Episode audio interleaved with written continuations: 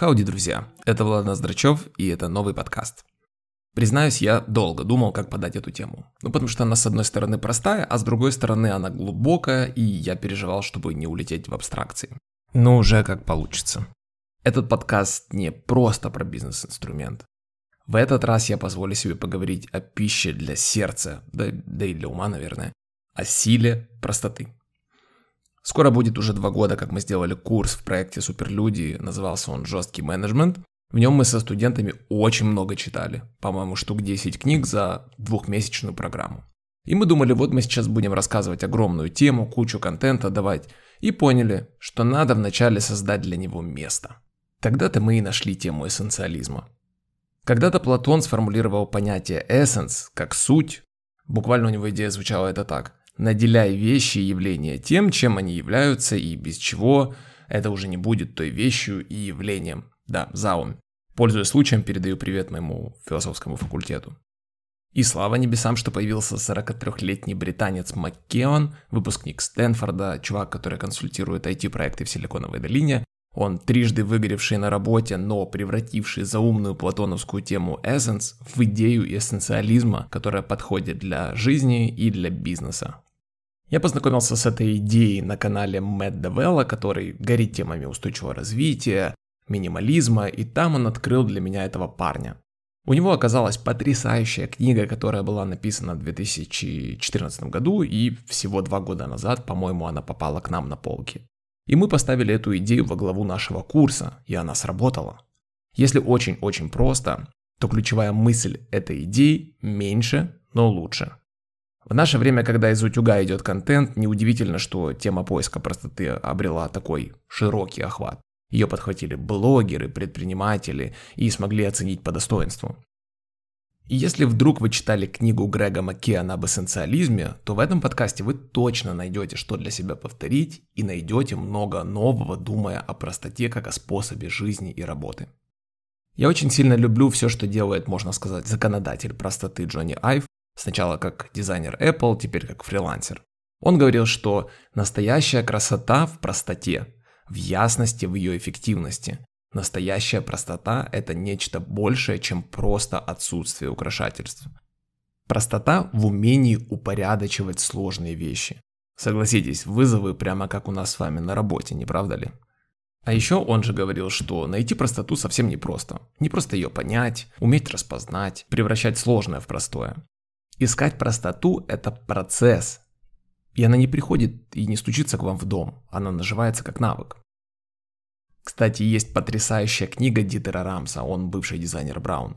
Называется «Как можно меньше дизайна». Это такая книга-каталог с примерами выдающегося промышленного дизайна, да и не только. И она есть только на английском языке, называется «As little design as possible». И если вы увлекаетесь красотой, вам ее обязательно нужно заиметь. А еще есть книга непосредственно про Джонни Айва, называется что-то там «Гений по дизайну из Apple». Ее я не рекомендую, потому что история высосана из пальца. Достаточно просто следить за работой Айва, смотреть на его расточительный перстень из цельного куска алмаза и другие редкие, но очень красивые работы. Я отвлекся. Тема простоты, ограничений, самоограничений, здравого смысла, выбора главного очень меня интересует. И мы попробуем в ней разобраться. Посмотрим, как мы можем упростить себе жизнь и работу, фокусироваться на том, что по-настоящему важно, и научиться отказываться от того, что просто крадет удовольствие. Если вы из тех, кто может увлекаться кучей всего, заниматься кучей видов спорта, читать несколько книг разом, заниматься тремя хобби, получать от этого всего удовольствие и иногда чуточку жалеть, что теряете время на все подряд, и забываете о главном, кстати, не понимая, в чем же это главное. Если вы такой человек, то дальше вас ждет куча откровений. Иногда только одно знание или понимание того, что все можно упростить, помогает не сойти с ума и держать удар перед тонной отвлекателей разной информации. И отлично, что это никакая не идеология, в нее не надо верить без остатка, проходить обряды, набивать татуировки, это идея, которая в своей авторской для вас манере может прижиться и быть полезной во всем, что вы делаете. Потому что думать вы точно начнете иначе. Мир настолько перегружен, информации настолько много, что мы просто теряем фокус. Мы притупляем свои чувства и не всегда можем определить, что нам нужно на самом деле. На мой взгляд, основная причина, которая нас тормозит, это не лень и не отсутствие возможностей, а выбор единственного пути из огромного множества вариантов. Иногда предприниматели начинают заниматься темой стратегия, потому что не знают, что выбрать из множества вариантов, которые им предлагается вокруг. И в стратегии они пытаются найти фокус. Иногда, делая бренд и придумывая ему философию, мы пытаемся отфильтровать хлам, который нам не близок, и мы не хотим, чтобы он был близок нашему клиенту. Мы с разных сторон стремимся к простоте, к ответам, к выбору, мы пытаемся заземлиться. Неограниченные возможности – это очень круто, но они имеют и плохую сторону. Нам иногда сложно выбрать что-то одно, нам хочется выбирать из кучи вариантов. Мы хотим обезопасить себя. Поэтому агентство вам всегда приносит два варианта дизайна, два сценария развития и так далее. Вот йогурт банановый, а вот картошка фри. И самое страшное, когда мы пытаемся выбрать два сразу. И, конечно, можно найти кучу примеров, где люди делают и по 50 бизнесов и занимаются кучей разных штук, и все у них классно. И там следует искать их функцию в этом. Уверен, она одна, а максимум три. Повторяющаяся такая простая модель поведения. Возьмем пример Василия Хмельницкого, он владеет разными бизнесами, их на сотни миллионов долларов. И ключевое, что он делает, он отбирает, что да, а что нет. Он находит партнера и мотивирует и контролирует. Вот его три шага. Даже в очень сложных и громоздких компаниях всегда есть главное. Тайванский философ, писатель Yi Ютань говорил, что мудрость состоит в том, чтобы удалить из своей жизни все неважное. Он, кстати, был очень странный чувак, я его погуглил. Он мотался с места на место, менял убеждения бесконечно, искал свое важное. Он такой страдалец. Именно такие страдальцы создают интересные идеи и решения. Он не мог получить, вот придумал и создал такую концепцию.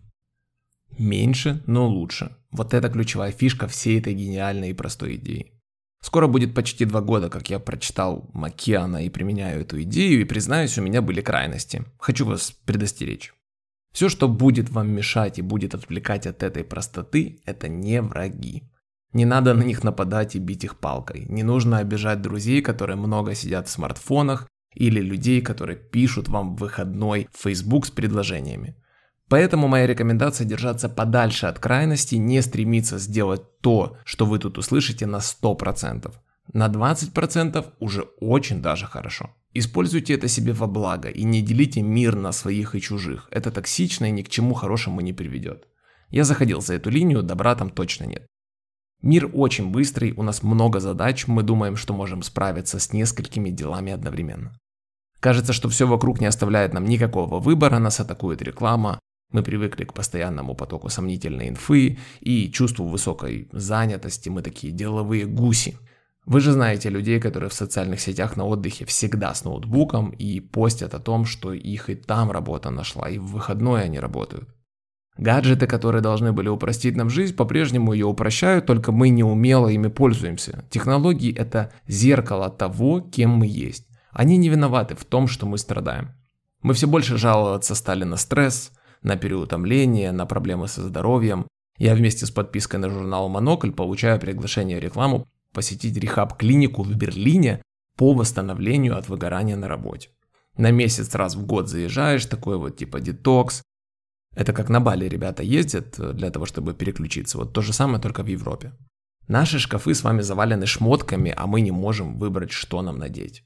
Наши книжные полки забиты книгами, но мы не знаем, какую из них прочитать сегодня. Миллион вариантов, а выбрать непонятно что. Успеть к 9, встать в 6 утра, сделать 15 дел и сразу, накупить новых книг, новых вещей, новых журналов. И вот появляется идея, что надо отказаться от всего этого, от избыточного, а значит ненужного нам совсем. Вот так просто.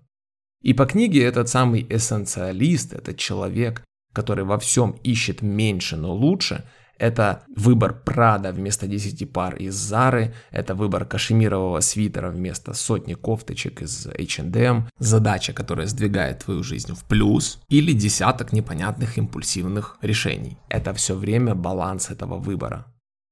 Это не про тайм-менеджмент, он не помогает выполнить больше дел за меньше времени, Это про то, как научиться выбирать и заниматься только важными для нас занятиями и полностью убрать другие, несмотря на то, что они могут тоже казаться интересными и перспективными. Эта идея учит видеть все варианты, но выбирать только самые ценные. Нас это может пугать, потому что мы думаем, что упускаем возможности. Есть даже такой термин FOMO, да, страх упущенных возможностей. И мы боимся прогулять, а вдруг домой придет наследство, а мы на работе или на тарасортной конференции. Как-то мне один богатый айтишник сказал, что чувак, который работает у него в топ-составе команды, выглядит загнанным, когда выбирает работу в отведенное для себя время, и поэтому он будет обязательно уволен. Он себя не любит, не уважает, и я буду терять к нему уважение. Ну и как он будет сохранять авторитет перед коллегами? Как он будет двигать свои идеи и решения, если будет себя выжимать до остатка? Люди просто не любят отказывать, это неприятно. Мы боимся быть нелюбезными. Когда нам хочется отказать, мы испытываем дискомфорт и стараемся его избежать и соглашаемся на их условия. А не хотим. Почему нам надо обязательно нажить кучу дел, быть смертельно занятыми, а не быть в состоянии кайфа от занятий и не страдать от загрузки? Интернет принес нам много возможностей. Я много говорил об этом в подкасте про новую экономику, про успех как главную мировую религию. И с одной стороны, много возможностей – это хорошо. Сто лет назад невозможно было представить, что такое как Моргенштерн мог бы преуспеть. А с другой, мы теряемся в них и не можем отделить важное второстепенного. Мы просто не умеем распоряжаться своей свободой. Интернет вручил нам способ высказывать свое мнение, писать в Facebook по любому поводу, и это увеличило социальное давление на нас. Мы ждем реакцию, похвалят нас или осудят на то, что мы делаем. Рядом с нами находится огромный поток рекламы, которая двигает культуру. Вся реклама 21 века это про требуй большего, живи на полную, все успей, хоти, джаз дует. И, конечно, мы взвинчиваем до небес свои ожидания. Вот они же могут, у них же получается, у них же вот так, они же 24 на 7. И так наши блокноты наполняются списками дел, и все вокруг начинает подчиняться спешке, занятости какой-то. И весь вот этот вайб, который от нас исходит, который мы излучаем, он не, называется не иначе, как душный. Вы становитесь просто душным человеком. Ай, срочно пошли, давай, у меня 4 минуты на это, на то, я ничего не успеваю, я с такими просто не могу общаться людьми. Интересный факт из книги. Раньше у английского слова priority которое означало единственную и самую важную вещь, не было множественного числа. Только в 20 веке это слово стали использовать во множественном числе, в том числе и в русском языке. Когда мы пытаемся успеть все, что можно, то очень часто мы обнаруживаем себя там, где никогда бы не оказались по собственной воле. И, кстати, иногда про таких людей говорят, что вот он суетился и смотри, как высоко его занесло. Даже если так, то это, скорее всего, ошибка выжившего, и не факт, что там высоко он счастлив и ему там хорошо. Но количество дел тебя напрягает. Вот есть даже такой термин, его психологи называют, это явление скорее, усталость от принятия решений. Чем чаще нам приходится делать выбор, тем хуже становится качество наших решений. Однако нам совершенно точно не стоит забывать, что мы можем делать выбор. У Безоса, у Джеффа, который владелец Амазона, в интервью было как-то так. Наша задача как команды топ-менеджеров принимать небольшое количество, совсем чуть-чуть, но очень качественных решений. И вот пришла пора трех пунктов, в которых эссенциализм предлагает нам альтернативный путь. Путь простоты. Первое. Оценивать и прицеливаться. Чтобы сделать по-настоящему правильный выбор при принятии любого решения, начать рассматривать больше вариантов, которые нам близки и будут нравиться. Важно и то, с какими критериями мы подходим к своему выбору. Если мы ищем просто классные возможности, то мы очень быстро окажемся ими заваленными. А если мы спросим себя конкретно о том, что нам больше всего нравится и что лучше всего получается, то сократим число вариантов и сможем выбрать из них лучшие. Да, вот это так тупо работает. Не хотите подготовить нам презентацию на 45 минут для выступления на нашем форуме где-нибудь в Одессе? И вы такой, да, ого, да, да, хочу. И только потом вы понимаете, что это заберет у вас сон. И вы будете собирать мысли в кучу, придумывать тему, делать презу, собирать контент, постоянно общаться с организаторами, записывать им видеоприглашения и прочее. Эти 45 минут выступлений выливаются в неделю подготовки, а другие дела же никто не отменял. А если думать вариантами, то, а может быть отказаться от формата презентации и сделать сессию вопрос-ответ? А что если сделать не 45 минут, а 25? А если еще из этого забрать видеоконтент и договориться на участие во встрече спикеров и вообще онлайн это все провести? Это и называется подумать над другими вариантами. Или вообще отказаться, потому что нет причины туда идти. И об этом дальше мы поговорим. Второе. Отказываться от ненужного. Это про то, что надо уметь отказывать людям в первую очередь. Например, «Эй, милый, а встреть мою маму в аэропорту?» Это, конечно, шутка, но на самом деле тут тонкий момент. Когда-то чернокожая Роза Паркс сказала «нет» водителю автобуса и отказалась сидеть в зоне для цветных, как это раньше называли. И это послужило началом борьбы за права в США. У меня есть пример, где я это «нет» вспоминал при каждом удобном случае после укольчика этой идеи простоты. Как рефлекс, а не как размышление. Меня все атакует. Это про крайности. Помните, не надо думать, что вас все атакует. Не надо заходить на территорию этих крайностей. Думать, чтобы отказать чему-то, надо так же, как и о том, на что потратить деньги. Когда тебя просит партнер или клиент, кто-то тебе важный, а это совсем не для тебя, то даже если ты не хочешь, не можешь и не будешь делать, не стоит оставлять человека самого с его проблемой. Он к тебе пришел, он тебе доверился, и просто отпустить его без варианта опасно для ваших отношений. Разумеется, ваш близкий может злоупотреблять этим, но тут уже вам это оценивать. Важно не просто сказать, а сказать так, чтобы найти способ дать пользу, но не провалиться в обязательства, если они вам лично не нужны. И тут задача говорить «нет» всему шуму. Шума дофига. Чего только стоит чату СББ вашего дома или комментарии под вашими же постами. Если вас это не драйвит, то не вникайте. Если же вы еще не смотрели фильм «Социальная дилемма», то вам, конечно же, стоит посмотреть. 48 миллионов просмотров на платном Netflix, он лидер среди всех документалок. И там про то, как сокращать отношения с социальными сетями. Но я вас умоляю, не выбрасывайте свой смартфон после. Помните, технологии, информация – это наше зеркало. Мы можем осознанно контролировать то, что к нам прилетает. Дитер Рамс, его книгу я уже вспоминал, много лет проработавший старшим дизайнером компании Браун, был убежден, что в мире существует только несколько действительно важных вещей, а все остальное это просто шум.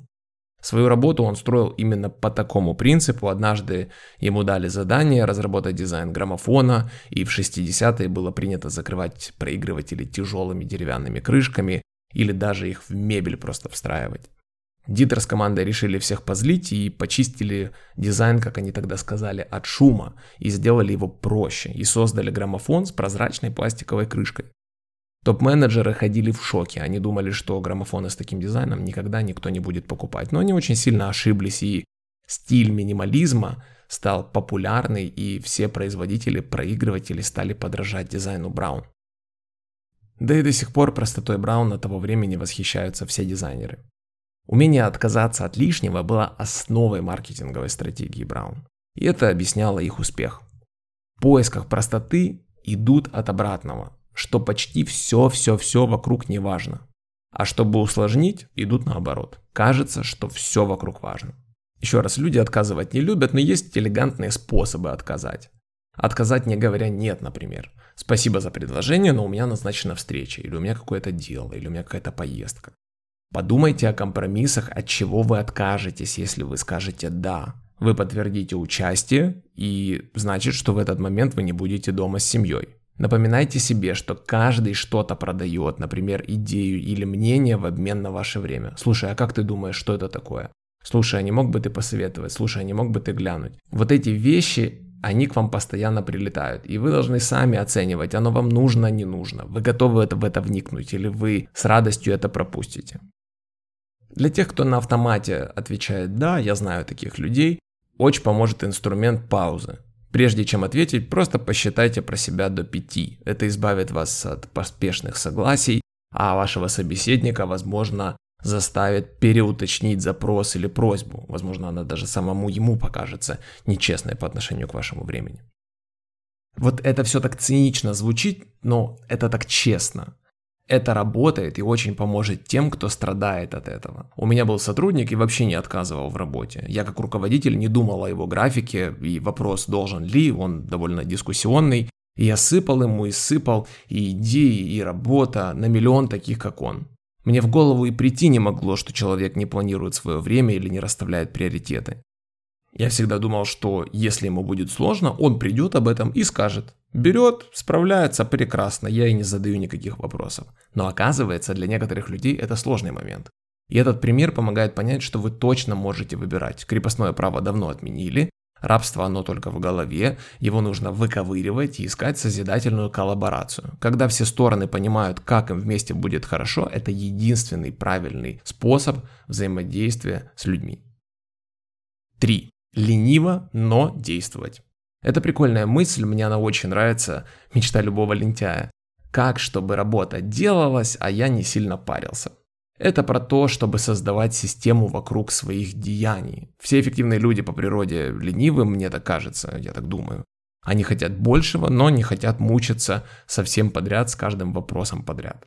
Именно система поможет преодолевать препятствия и выполнять дела меньшими усилиями. Вроде того, что у вас есть много задач, связанных с поиском информации, например, то вы нанимаете человека для этой функции. Или, катаясь на лодке, проводить рабочую встречу, например. Ехать, но так, чтобы не сильно мучиться с организацией этого дела. Ну а вы скажете, а если у меня есть потребность искать много информации, но нет возможности нанять себе человека, платить ему зарплату, тратить на него время, то я вам так скажу, значит, у вас потребности в исследованиях в этой информации слишком завышены от того, где вы находитесь. Поэтому упрощайте, ставьте свои какие-то приоритеты, выбирайте только самое главное. Я иногда поражаюсь легкомыслию ребят, которые думают, что они муравьи могут взять в 10 раз больше своего веса и унести. Как пишут в своих стратегиях дорожных картах, просто захваты вселенной. Они просто не справляются, теряют мотивацию, не справляются с объемом, и все делается как-то чуть-чуть, по чуть-чуть, и нормально ничего не получается. Есть классный эксперимент, команде требовалась помощь в расстановке приоритетов, и одна из менеджеров настаивала, что есть 18 проектов с высшим приоритетом. Ей было предложено упростить и выбрать из них 5, и в течение недели она поработала с командой и в список в итоге внесла 17, на один меньше. Она решила ни от чего не отказываться, она распределила время и ресурсы, которых достаточно для выполнения 5 проектов на 17. Мы можем это все сделать, такой была ее позиция, и разумеется результатов никаких не было. Уступка – это то, что сталкивает два наших желания. Больше денег или больше свободного времени. Дописать письмо или успеть навстречу. Сделать что-либо быстрее или лучше. Нам хочется всегда сказать «да» обоим вещам, но мы не можем этого сделать, как бы нам этого не хотелось. Оценивать доступные варианты выбора и отбрасывать какие-то из них – это естественно необходимость. Ведь никому не дано успеть все, к чему он стремится, и получить все, что он хочет. You can't always get what you want, как Rolling Stones пели. Одна из важнейших уступок для вас, для нас, для меня, это сон. Когда тебе 21, ты думаешь, что ты бессмертный, ты можешь тусоваться всю ночь, приезжать домой под утро и все классно. Мол, сон – это вообще овощное и вынужденное состояние. Это же время всегда хотелось потратить более продуктивно. Кто-то из великих даже спал 5-5 часов, возможно, вы тоже так думаете. Мне не нужно 8 часов сна, я могу спокойно спать по 4. Но меньше спать и больше делать – это так себе логика. Сон, он необходим, чтобы быть здоровым и способным что-то делать. Делать меньше сегодня, чтобы выполнить гораздо больше и лучше завтра. В роскошной книге «Думай как математик» очень классно рассказывается, как работает мозг и как он работает во время сна. И как круто он решает ваши задачи именно в этот момент. А на утро, по информации, полученной вчера, у вас уже новые нейронные соединения. Еще для фанатов темы сна есть крутой подкаст Джо Рогана. Просто вбейте в поиск о сне с Мэтью Уокером и 50 минут с нейробиологом, чтобы вы окончательно разобрались с этой темой раз и навсегда и не забивали себе баки сумасшедшими идеями про 5-6 часов. Как же сосредоточиться на важном? Существует несколько методов для повышения продуктивности и определения того, что действительно для вас важно. Например, чередовать привычки или контекст. Я обожаю Джека Дорси из Twitter, он яркий представитель новой экономики, такой Будда в динамичном стартапе, у него их не один, у него есть Twitter и Stripe. Он каждый день работает над темой в определенном контексте. Например, по понедельникам только все встречи, дорожные карты и прочие коммуникативные штуки. А во вторник я всегда про работу над продуктами, над разработкой. Среда про маркетинг и продвижение. Целый день, причем это не просто утром там одна встреча, а вот целый день конкретного контекстного погружения. По четвергам он общается с партнерами, а в пятницу занимается корпоративной культурой. Мне оно, конечно, очень нравится, частично я пробую, и вот сейчас даже задумался, что надо поэкспериментировать подобным образом, насколько это лучше от того, что есть. Такой принцип, он помогает э, Дорси сохранять спокойствие среди большого хаоса, который его окружает, который 100% будет в любом стартапе. А его коллегам и партнерам совершенно просто приспособиться к такому формату, и если вы лидер своей команды, своей компании, у вас есть священное право определять повестку, как вы хотите, чтобы происходили вещи. Пользуйтесь, формируйте так, как вы хотите. Это же классно. Контекст может быть не просто по теме, а и по месту. Ездить, э, думать о великом какой-нибудь воде, где-нибудь в поля, дома работать только на рабочем месте, то есть выбирать себе контекстное погружение в какие-то вещи. Я всегда работал то на кухне, то на диване, и спасибо пандемии, домашний офис – это было одно из лучших решений, которые я для себя организовал. Следующий классный совет, который тоже присутствует в книге, это создайте себе свободное пространство. Джефф Уэйнер, это SEO компании LinkedIn, он всегда в календаре ставит себе несколько часов утром и вечером полностью свободных, ничем не заполненных, просто пустые ячейки. Это он объясняет так, что когда-то у него были дни, когда по секундам все расписано, каждые 10 минут заходил новый человек, новый сотрудник, новый вопрос, он что-то приносил, что-то спрашивал, они что-то решали, а потом он понял, что вечером он даже не понимает, какое количество встреч произошло с ним или о чем они вообще были, он даже не мог это переварить. Сначала он воспринимал эти два часа как роскошь, а потом понял, что они повышают его продуктивность. Как только у тебя возникает свободное время, у тебя сразу начинают появляться первые мысли, которые тебя беспокоят. И на них стоит обращать внимание в первую очередь, потому что с тобой говорит твое сознание, твой мозг, твоя тревожность. Все, что тебя беспокоит, оно сразу тебе всплывает в свободных ячейках. Когда ты искусственно их себе забиваешь, ты себя не слышишь, ты блокируешь то, что тебя по-настоящему волнует. Вот когда вы будете думать о том, какая должна быть ваша компания через год, а вы каким хотите стать через год, а что вы будете для этого делать? Когда? В графике такое планировать можно, но оно тебя само находит, когда пространство под эти вопросы создано. Точно так же каждый из нас может научиться подстраивать окружающее пространство под себя. Гейтс уезжает на неделю в какую-то лачугу, читает там какие-то книги. На Netflix есть шикарный фильм а, «Что в голове у Гейтса». Это если хотите почувствовать себя немножечко глупым, то обязательно посмотрите. Ну ладно, ладно, посмотрите, это прикольный фильм. Он берет какую-то тему, набирает материал, книги и едет их поглощать. Тихо, сам с собой, делает это один раз в год, а вы можете делать такое сколько угодно, хоть каждый день. Иногда мы становимся заложниками своих начинаний, мы зачастую не можем от них отказаться, даже если оно ложится мертвым грузом на наши плечи и просто не приносит никакой выгоды мы попадаем в такую психологическую ловушку, причем это касается как людей, так и государств даже. Есть прекрасный пример Великобритании и Франции, которые очень много лет не могли вовремя отказаться от продолжения разработки самолета Конкорд, несмотря на то, что он был убыточный и морально тяжелый. Это называется, кажется, эффект издержек. Это когда мы не уходим с плохого фильма, мы дочитываем неинтересную для нас книгу, едим невкусную еду, ходим на встречи ненужные. И есть такой еще эффект владения. Мы оцениваем вещи дороже, чем они стоят на самом деле, из-за него иногда невозможно просто разобрать балкон. С этими эффектами помогают справиться проверочные вопросы. Если бы этот велик мне не принадлежал, сколько бы я за него заплатил? Если ответ 0, вы знаете, что с велосипедом надо делать. Это же работает и в другом. Если бы у меня не было этой конкретной возможности, сколько бы я пожертвовал, чтобы ее получить, что бы я делал, чтобы добиться этой возможности. И эти проверочные вопросы очень сильно отрезвляют и помогают принимать более точные решения, не набирая на себя, как улитка, кучи обязательств, с которыми потом просто невыносимо справляться. Еще один очень классный и важный навык, на мой взгляд, это устанавливать границы и чувствовать себя свободным. SEO включает вас в рабочую группу по работе над своим любимым проектом. коллега просит вас помочь в подготовке какого-то отчета, и это все происходит именно в тот момент, когда вы торопитесь на встречу или ждете какой-то очень важный звонок. Это я вот такой. Я могу прийти и втянуть человека в свой вопрос просто немедленно.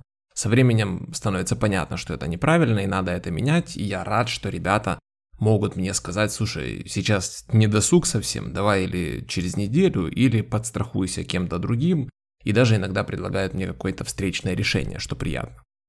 Устанавливать границы нужно не в тот момент, когда вас о чем-то просят, а гораздо раньше. Помните, если люди будут решать свои проблемы сами, это принесет пользу и вам, и этим людям. И главное, помните, что суть эссенциалиста или человека, который стремится к простоте, меньше, но лучше повышать качество своих решений, качество своих проектов и вовлечение в них. Как говорил Джим Коллинз, если у тебя больше трех приоритетов, у тебя просто нет никаких приоритетов. Я по себе знаю, что даже попытка разобрать и оценить старое, вспоминать, а важно ли это для меня, она уже делает чудо и делает маленькие победы, и они имеют значение.